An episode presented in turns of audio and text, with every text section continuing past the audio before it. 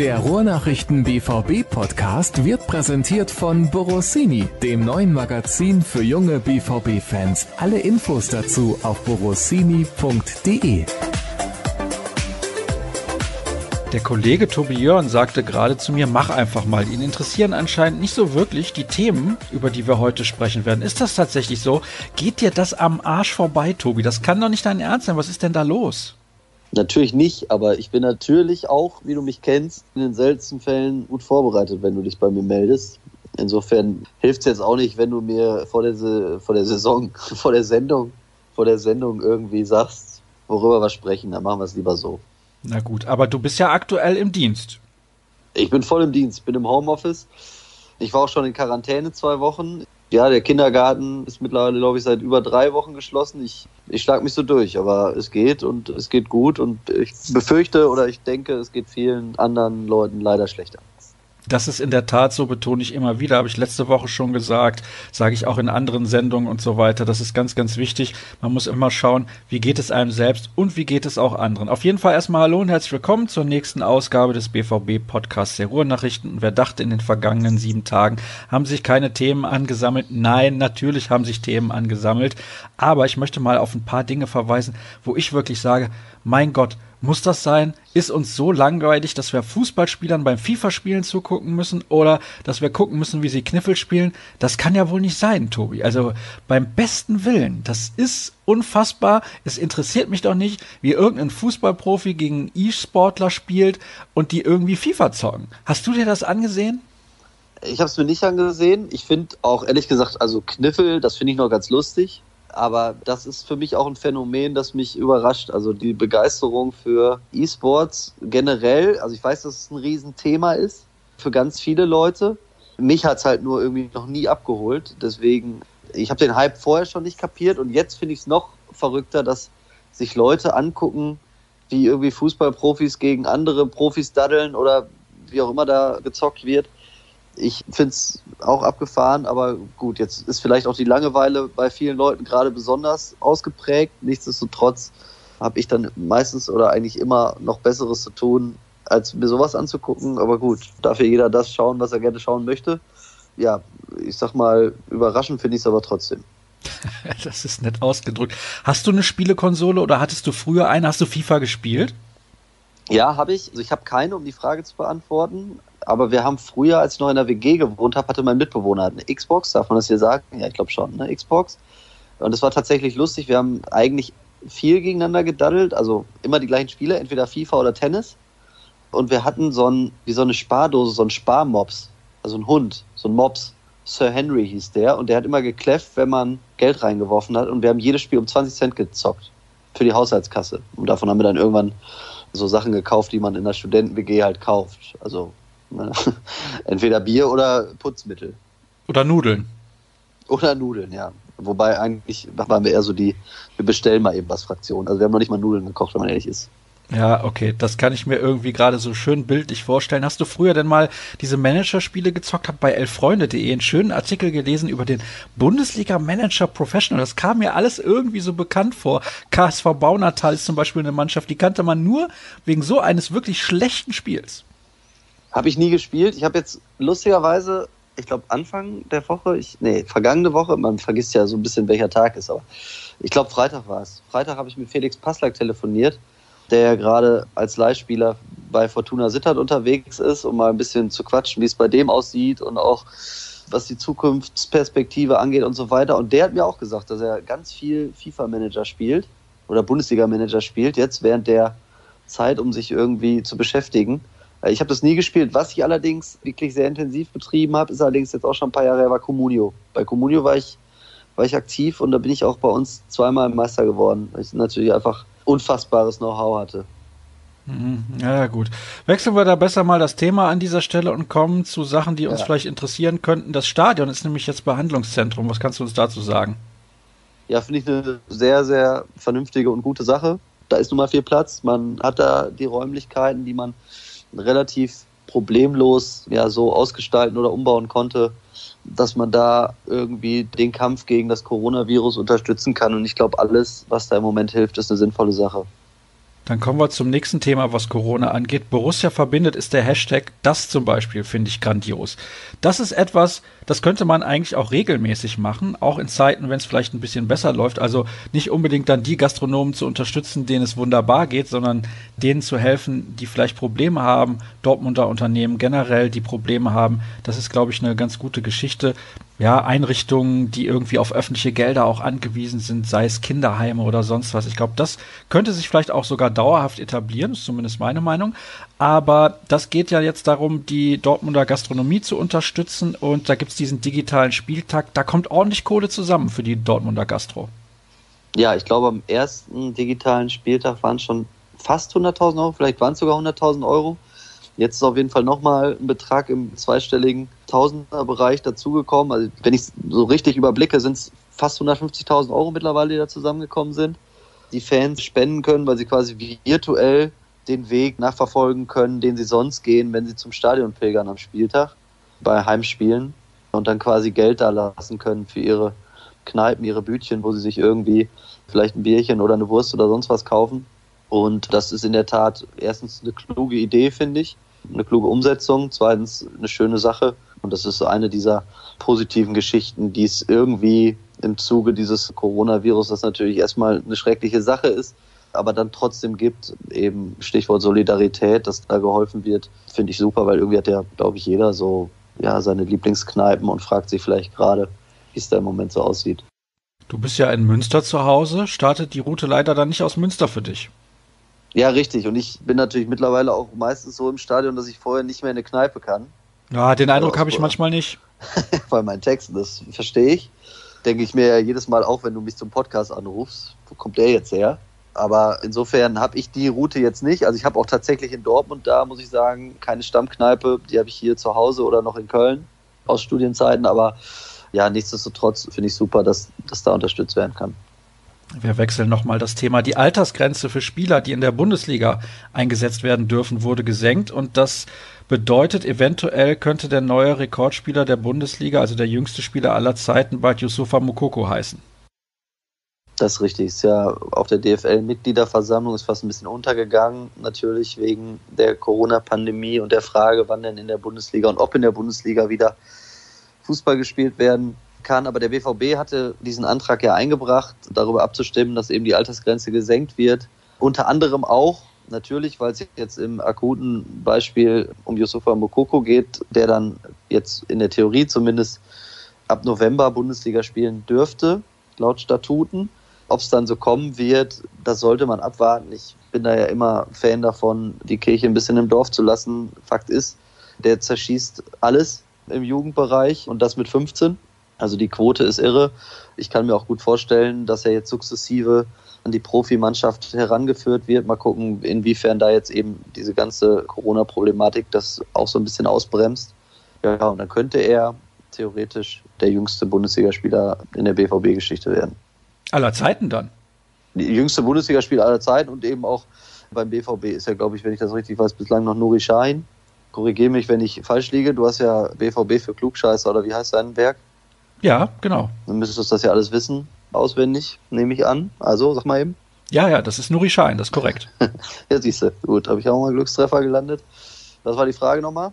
Ja, eigentlich habe ich gar keine Frage mehr gestellt. Ach so, also es ging, ist kein Thema. Genau. Es ging darum, dass er der jüngste Spieler aller Zeiten werden kann. Ne? Ja, genau. Genau. Kann er werden. Ich glaube nur, man sollte jetzt fairerweise nicht davon ausgehen, dass es auch auf jeden Fall wird. Das ist mir vielleicht noch ein Anliegen. Ne, dass man, wie gesagt, auch da jetzt bei allen Toren, die der schießt, in der U17 geschossen hat, in der U19 jetzt schießt, dass man nicht vergisst, da versucht dann ein jetzt noch 15-Jähriger, dann 16-Jähriger äh, Fuß zu fassen bei gestandenen Profis. Das ist dann nochmal ein ganz anderer Schritt aus, als irgendwie aus der U17 in die U19.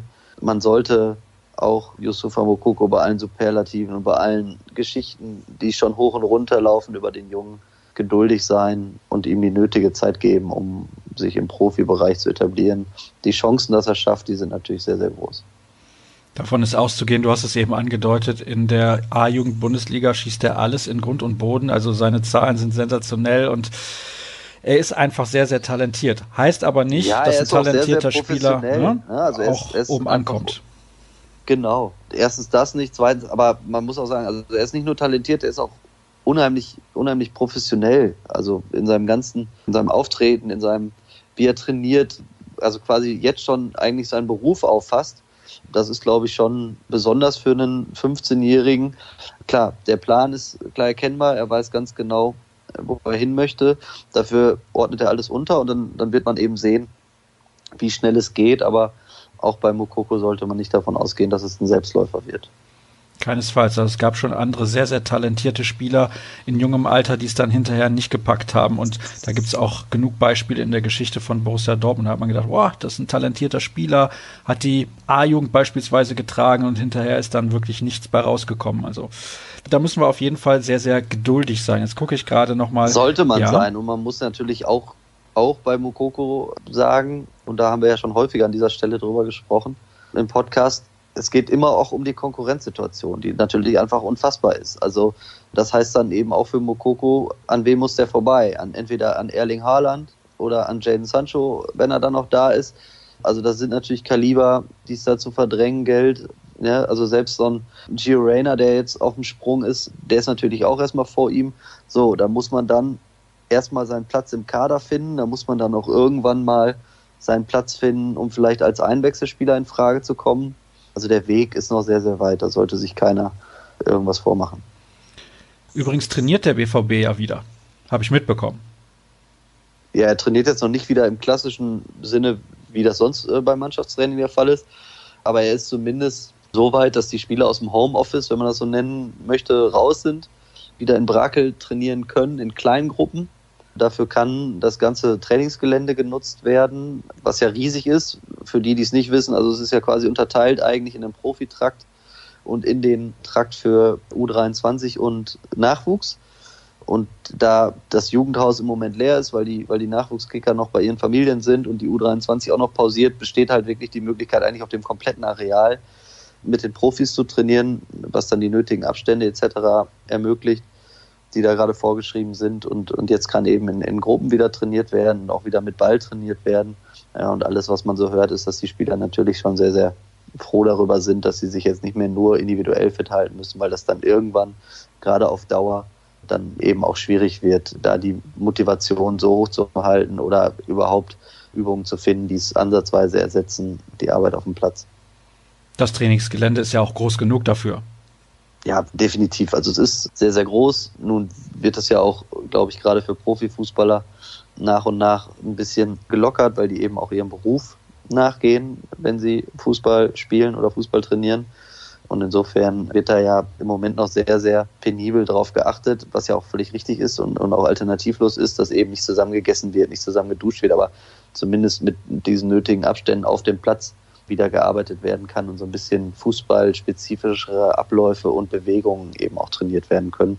Weil das Ding natürlich in diesem Fall ist, was, was es besonders macht, ist, es weiß ja keiner, wann es diesen Tag X geben wird, also wann es weitergeht. Man, sonst hast du ja als Fußballprofi, und das sagen dir eigentlich alle, mit denen du sprichst, das macht so kompliziert, du hast ja sonst immer einen fixen Termin, auf den du hinarbeitest. Es gibt immer einen nächsten Spieltag oder es gibt immer einen ersten Spieltag, ein erstes Pflichtspiel und jetzt trainierst du so ein bisschen vor dich hin und weißt eigentlich gar nicht, wann wird es denn wieder richtig ernst. Zumindest weißt du es jetzt noch nicht. Und umso wichtiger ist es, glaube ich, dann, dass man zumindest so ein paar Automatismen und Abläufe auf dem Trainingsplatz aufrechterhalten kann. Hast du darüber auch mit Roman Bürki gesprochen? Es gab ein virtuelles Interview mit ihm, da waren auch noch andere Kollegen mit dabei. Ich glaube, zu zehn seid ihr gewesen. Was waren da so die Themen?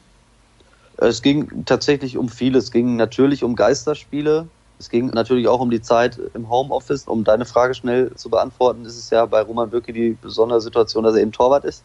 Er selbst hat gesagt, dass es für ihn zwar auch wichtig ist, wieder auf dem Platz zu stehen, aber dass er schon glaubt, dass es für Feldspieler schwieriger ist, quasi die Formverluste, die dann so eine Pause mit sich bringt, die irgendwie gering zu halten. Dass das bei Torhütern vielleicht ein bisschen leichter ist.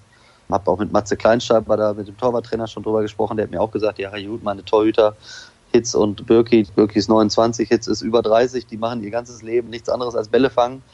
Das kriegst du relativ schnell wieder hin. Ja, das gilt natürlich für Feldspieler auch irgendwie, aber da ist es dann eben vielleicht dann doch ein bisschen komplexer als beim Torwart. Insofern das dazu. Und ansonsten ging es in dem Interview mit Roman wirklich um viele Sachen, hat spannende Geschichten erzählt. Natürlich, was er so in der Quarantäne gemacht hat, aber eben auch, und das fand ich ein Punkt, der, der spannend war, zum einen über Geisterspieler, die Erfahrung aus Paris, wie man sich da in Zukunft auch darauf vorbereiten kann und eben auch über Themen wie Solidarität, Gehaltsverzicht, auch den Ruf der Fußballer, den er durchaus kritisch beäugt hat. Ja, war auch mal eine neue Erfahrung, so ein Zoom-Telefonkonferenz oder Videokonferenz-Interview zu führen. Hat aber, glaube ich, ganz gut funktioniert. Okay, das gibt's natürlich alles nachzulesen auf ruhrnachrichten.de, ist ja gar keine Frage. Ihr könnt natürlich auch das E-Paper kaufen, da gibt's das dann auch zu lesen, aber in der Regel mehr Text ja online, denn in der Zeitung ist nicht immer ausreichend Platz. Gut, momentan sieht das ein bisschen anders aus. Kommen wir zu den wenigen Hörerfragen, die uns erreicht haben. Und wir beginnen mit einer von Pierre. Mal was Privates. Laut Twitter-Profil war Tobi Jörn selbst in Quarantäne. War das eine Vorbeugung oder war das eine individuelle Leistungssteuerung? Individuelle Belastungssteuerung? Ja, wäre schön gewesen, aber ich habe eher den Eindruck, dass der Schuss nach hinten losgeht. Also Sport gemacht habe ich leider so gut wie gar nicht. Nichtsdestotrotz ist es richtig, dass ich in Quarantäne war, weil ich natürlich clevererweise, muss man jetzt im Rückblick sagen, nochmal schnell in Österreich Skiurlaub gefahren bin kurz bevor es richtig ernst wurde. Wenn ich da hätte absehen können, welche Entwicklung das Ganze in Europa nimmt, zumindest habe ich es nicht kommen sehen in dieser Heftigkeit, dann hätte ich mir den Urlaub schön geschenkt. Ich bin zwar selber, um alle zu beruhigen, dies, also falls das beruhigt, weiß ich nicht. Also ich bin zwar selber negativ getestet worden, habe aber dann tatsächlich relativ viel Kontakt zu Leuten gehabt, die eben positiv getestet worden sind in der Zwischenzeit und dementsprechend wurde mir häusliche Quarantäne verordnet. Das haben wir ganz gut rumgekriegt. Die ist jetzt abgesessen. Wir sind auch immer symptomfrei. Toi, toi, toi. Aber also individuelle Belastungssteuerung war es nicht, um die Frage zu beantworten. Ja, ich glaube, Leistungssteuerung hat er gesagt, macht aber auch nichts. Ach so. Ist bei dir kein Unterschied. Auf jeden Fall würde ich gerne nochmal darauf zurückkommen, dass du ja getestet wurdest. Wie läuft so ein Test ja. ab und warum wurde bei dir der Test gemacht, beziehungsweise auf wen musstest du dazugehen und sagen, pass mal auf, ich war in Österreich im Skiurlaub, ihr solltet mich mal testen? Ja, ich glaube, die Tests laufen ja von Kommune zu Kommune oder also von Stadt zu Stadt tatsächlich anders ab. Ne? Ich habe jetzt Bilder gesehen, wie Leute quasi im Auto getestet worden sind und so, so wie so Drive-Through-Dinger. Bei uns war es so, man ist, also es ist extra so ein, so ein, so ein, in Münster ist extra so ein, ja, wie so ein, wie nennt man das? Corona-Testzentrum aufgebaut worden bei der großen Messehalle. Da fährst du auf den Parkplatz, dann stehst du in großem Abstand in der Reihe, bis du dran bist und dann ist es quasi ein Selbsttest. Also sprich, machst einen Abstrich und guckst dann, wann du das Ergebnis zugeschickt bekommst oder mitgeteilt bekommst. Und bei mir war es tatsächlich so, ich hatte zwar eigentlich keine Symptome, aber dadurch, dass eben dann aus der Gruppe von Freunden, mit der ich in Österreich war, die Testergebnisse teilweise positiv waren und eben auch Symptome da waren, dass meine Hausärztin direkt gesagt hat, okay, ich melde dich da an, fahr da mal vorbei und lass dich testen. Ja. Hm, okay, interessant. Gut, dann hast du ja anscheinend Glück gehabt. Du warst aber nicht in Ischgl selbst. Nee, nee, nee, ich war nicht in Ischgl, ich war im Salzburger Land. Also toi, toi, toi. Bis jetzt bin ich scheinbar, scheinbar glimpflich davon gekommen. Als vorbildlicher Sportjournalist, der du ja auch bist, hast du bestimmt am Samstag das ZDF Sportstudio gesehen, oder? Ich habe es tatsächlich gesehen, ja. Was hast du in dem Moment gedacht, als das Interview mit Dietmar Hopp ausgestrahlt wurde? Weil geführt wurde es ja in dem Moment nicht wirklich. Ja, ich hatte es vorher schon gelesen. Also es gab ja diese Vorabmeldung die dann teilweise mal rausgegeben werden vom ZDF selber, um vielleicht auch ein bisschen nochmal die Sendung anzuteasern. Und dann habe ich es hab gesehen und fand es dann schon auch sehr merkwürdig, wie das alles gelaufen ist. Eben, wie du schon sagst, es, es war ja eigentlich einfach nur ein Sendeplatz für Dietmar Hopp, um mal kurz seine Ansprache ans Fußballvolk zu halten oder ans Sportvolk zu halten. Und in der Form, wie das ZDF es da gesendet hat, fand ich es äh, journalistisch nicht vertretbar. Ich will jetzt nicht zu sehr die Kollegen bashen, weil ich das aktuelle Sportstudio eigentlich sehr mag. Ich auch Jochen Breyer als Moderator nicht irgendwie so kritisch sehe, wie es, glaube ich, viele andere machen, zumindest wenn man bei Twitter mal reinguckt. Aber klar, das Ding mit Hopp jetzt am Wochenende, das hat mich schon auch geärgert, weil ich finde, dass das journalistisch so nicht vertretbar war. Dazu passt nämlich dann auch die Frage von Stefan, wie steht es um den journalistischen Anspruch beim ZDF Sportstudio oder generell, wie seht ihr Hobbs Auftritt am Samstag? Ja, also man hätte ihn interviewen müssen. Ne? Also aus mehreren Gründen. habe ich das nicht verstanden, was da passiert ist. Das eine war, dass ich schon rein inhaltlich nicht ganz verstanden habe, warum jetzt das Thema Hop nochmal machen.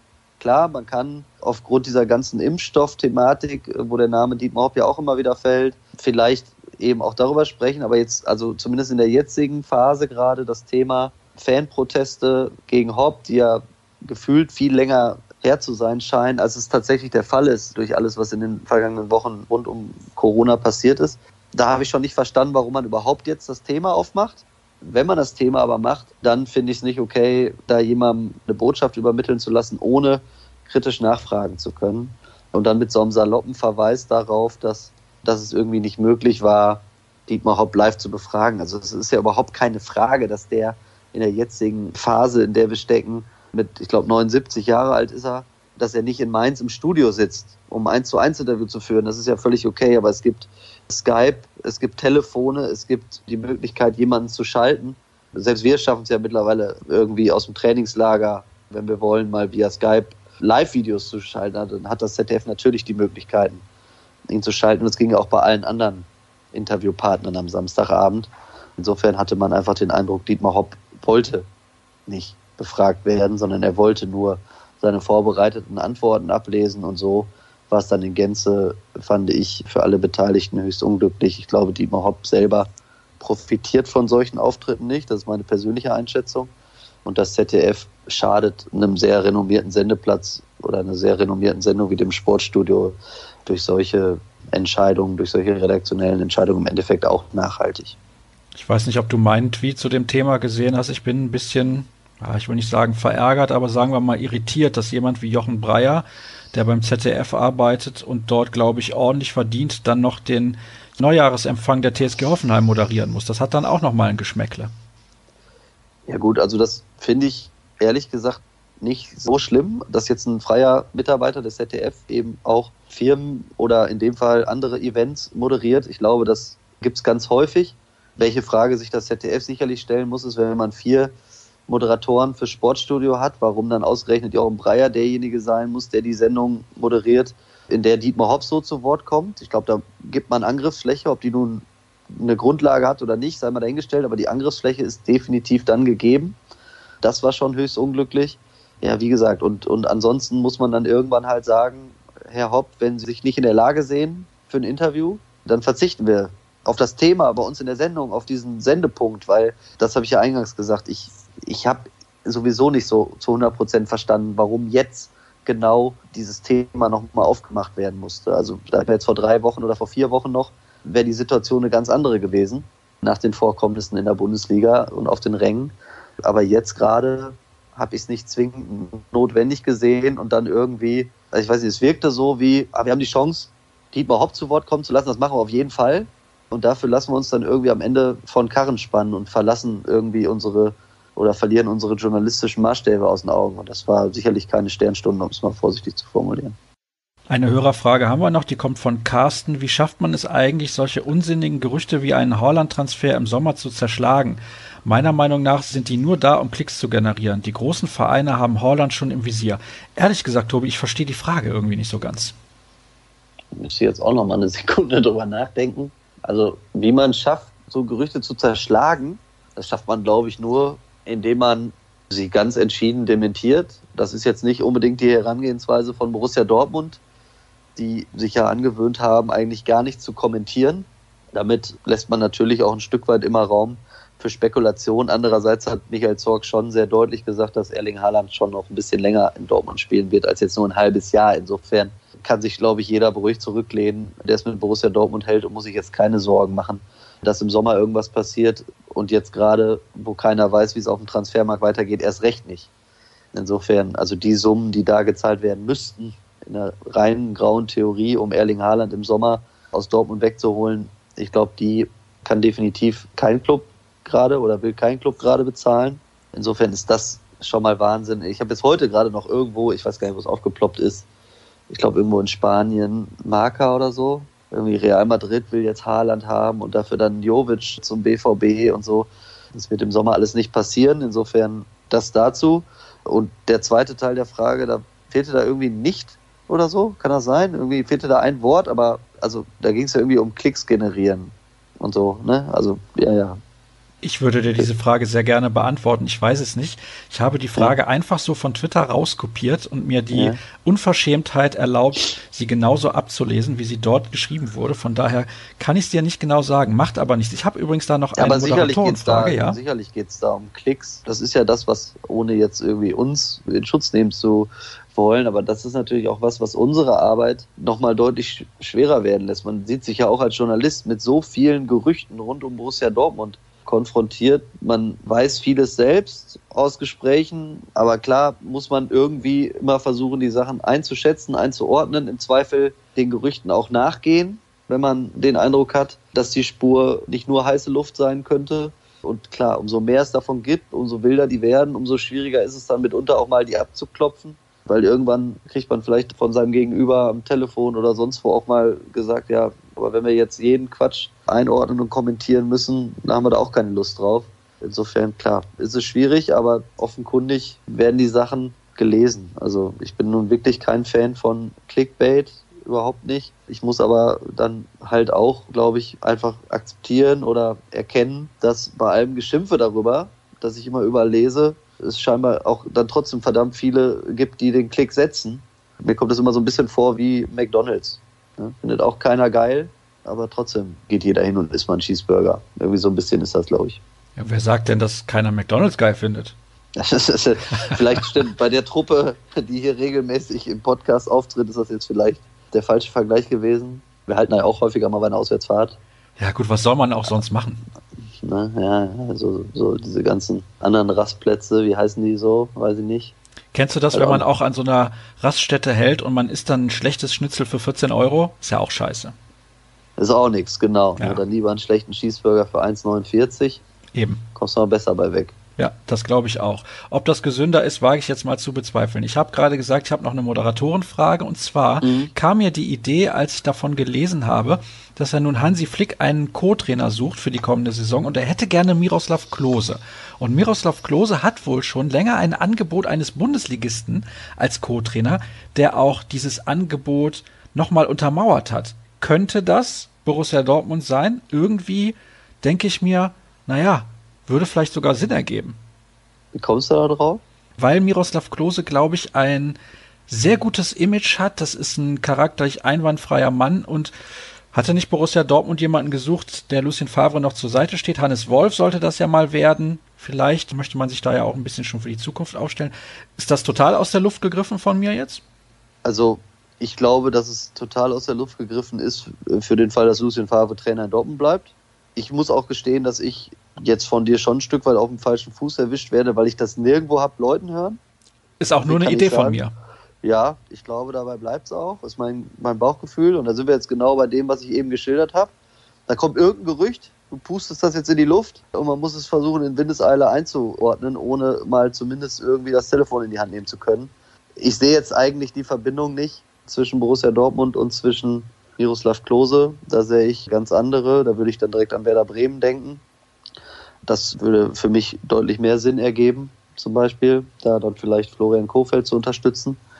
Und das dann eben auch schon seit längerer Zeit, dass da platziert ist. Ich wüsste nicht, warum sich in der aktuellen Phase, so wie der BVB aufgestellt ist, das Trainerteam verändern sollte.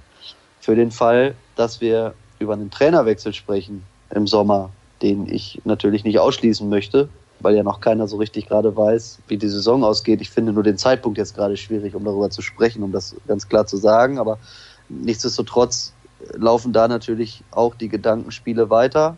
Und wenn man jetzt natürlich zum Beispiel nach Amsterdam guckt, wer der Trainer ist und da vielleicht die Verbindung nach Dortmund knüpft und weiß, dass Den Haag eben auch schon mal in München gearbeitet hat, dann könnte irgendwann da ein Schuh raus werden. Aber da befinden wir uns noch so im spekulativen Bereich, dass ich das ja eigentlich gerade, auch wenn wir natürlich unter uns sind oder irgendwie sowas, wirst du jetzt wahrscheinlich sagen, nicht unbedingt weiter ausschmücken würde. Naja, also was heißt auch Gerücht? Es war einfach nur eine Idee von mir, weil ich gedacht habe, Miroslav ja, dann Klose. Wir das, dann spielen wir das ja. Gerücht mal weiter. Also Gerücht, das gibt's glaube ich, das ist auf dem Markt. Erik Ten Haag soll Lucien Favre bei Borussia Dortmund beerben. Das hörst du jetzt wahrscheinlich auch nicht zum ersten Mal. Nein, um Gottes Willen. So, dann nimmt man das, dann nimmt man das Gerücht mal dann weiß man, dass Matthias Sammer, großer Fan, ist oder zumindest sein soll von Ten Hag, dass beide schon zusammen in München gearbeitet haben, dass Miroslav Klose auch schon gearbeitet hat in der Nachwuchsabteilung von Bayern München. Dann wird man sich kennen, dann wird man sich vielleicht schätzen und dann könnte man irgendwie zu dem Schluss kommen, dass das vielleicht zu einer Zusammenarbeit führen könnte. Aber da sind wir jetzt, und das mal ganz, ganz klar zu sagen, da sind wir jetzt wirklich in so einem, weiß ich nicht, das ist so Kaffeesatzleserei gerade irgendwie. Das macht man normalerweise abends in der Kneipe nach ein paar Bier, aber im Moment kann man ja nicht, kann man ja nicht in eine Kneipe gehen. Es ist gerade 15.45 Uhr. Ich bin überrascht, dass du noch nüchtern bist. Ja, das bringt das Coronavirus so mit sich. Nicht, dass ich vor dem Coronavirus ständig um 15.45 Uhr schon einen drin hatte, möchte ich ausdrücklich verneinen. Aber bei mir ist es tatsächlich so, ich trinke im Moment gar keinen Alkohol, weil ich ja eigentlich nur zu Hause bin und ich irgendwie jetzt mich nicht hier alleine hinsetze und mir irgendwie ständig irgendwelche Pilz in den Hals schraube. Ich weiß auch gerade gar nicht, wann ich das letzte Mal Alkohol getrunken habe. Kann ich dir ehrlich gesagt nicht sagen. Das ist auch ein bisschen ein gutes Zeichen. Ich glaube, es ist die persönlichste Sendung, die wir jemals geführt haben. Also vielleicht gibt es doch nicht so viele Themen, wie du dachtest. Doch, doch, doch. Die Sendung wird schon wieder deutlich länger, als ich befürchtet hatte. Und die Hörer vielleicht auch. Kommen wir zu deiner... Ja, aber weil wir nur über ja? sowas reden. Über Corona-Tests, Alkoholkonsum und, und du jetzt auch noch wilde Gerüchte. Naja, mach mal weiter. Ja, also natürlich ist das ein wildes Gerücht. Ich wollte es auch gar nicht als Gerücht platzieren, sondern vielmehr so als Gedankengang ist das realistisch oder kann man sich das überhaupt vorstellen, um Gottes Willen? Ich habe eigentlich, ich ja? hab eigentlich am meisten Angst davor, dass es jetzt wirklich so kommt, was ich, um das nochmal zu sagen, was ich nicht glaube, und du dann irgendwann hier sitzt, so triumphal und dann sagst, weißt du noch damals, der Podcast am 8. April. Da werde ich natürlich drauf verweisen, das ist ganz logisch. Eben. Ist doch klar. Alleine deswegen wäre es schon gut, wenn es ein Gerücht bliebe. Ja, das kann ich mir vorstellen. Es wäre aber auch witzig, wenn das die Tage mal ein anderes Medium aufgreift. Da bin ich mal sehr gespannt, ob das passieren wird. Das ist ja auch immer mal ab und zu der Fall. Kommen wir jetzt ich aber glaub, so endgültig. Ein, so einflussreich, so einflussreich sind wir noch nicht. Obwohl Natürlich. wir schon über 250 Sendungen haben. Wie viele waren es? Ja, 250 sind es noch nicht, aber wir nähern uns.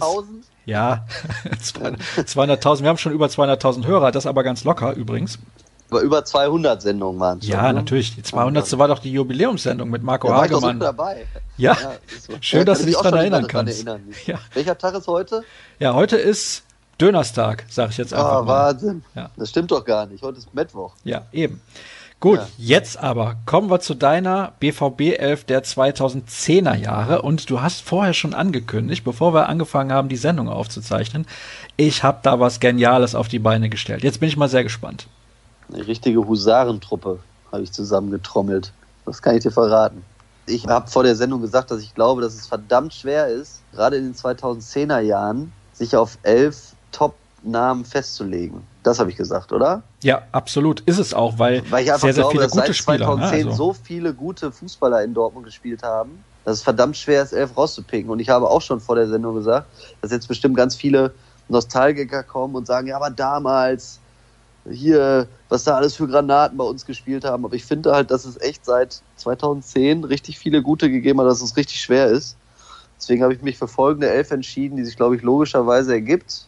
Mitch Langerack im Tor, hinten in der Viererkette von rechts nach links Julian Koch, Marc Hornschuh, Lasse Sobiech, Chris Löwe, Doppelsechs, Litalek und Florian Kringe. Offensives Mittelfeld Markus Vollner und Antonio da Silva und vorne drin Terence Boyd und Jule Schieber. Oh, okay. Da bin ich mir aber nicht ganz sicher, ob Kringel da in dieser Elf drin sein sollte. Tut man ihm da nicht ein bisschen Unrecht mit? Er ist auf jeden Fall Leistungsträger unter den Elf. Ja. Als Führungsspieler. Würde ich jetzt auch mit Kapitänsbinde versehen. Das ist die eine Elf, die ich aufgestellt habe. Die wollte ich nämlich nicht vergessen. Und die andere wäre Weidenfeller im Tor. Dreierkette, rechts nach links, Pischu, Hummels, Schmelle. Doppelsechs, Money Bender oder nur Money, sorry, falls Jürgen Klopp zuhört, was ich mir wünschen würde, aber bin ich mir nicht ganz sicher. Nur Money, also Sven Bender, Ilkay Gündogan. Dann offensive Viererreihe, Marco Reus, Mario Götze, Shinji Kagawa, Jaden Sancho und vorne Lewandowski. So, jetzt und pass mal auf. Bank, ja. um ah, okay, jetzt kommt noch die Bank. Ich war schon überrascht.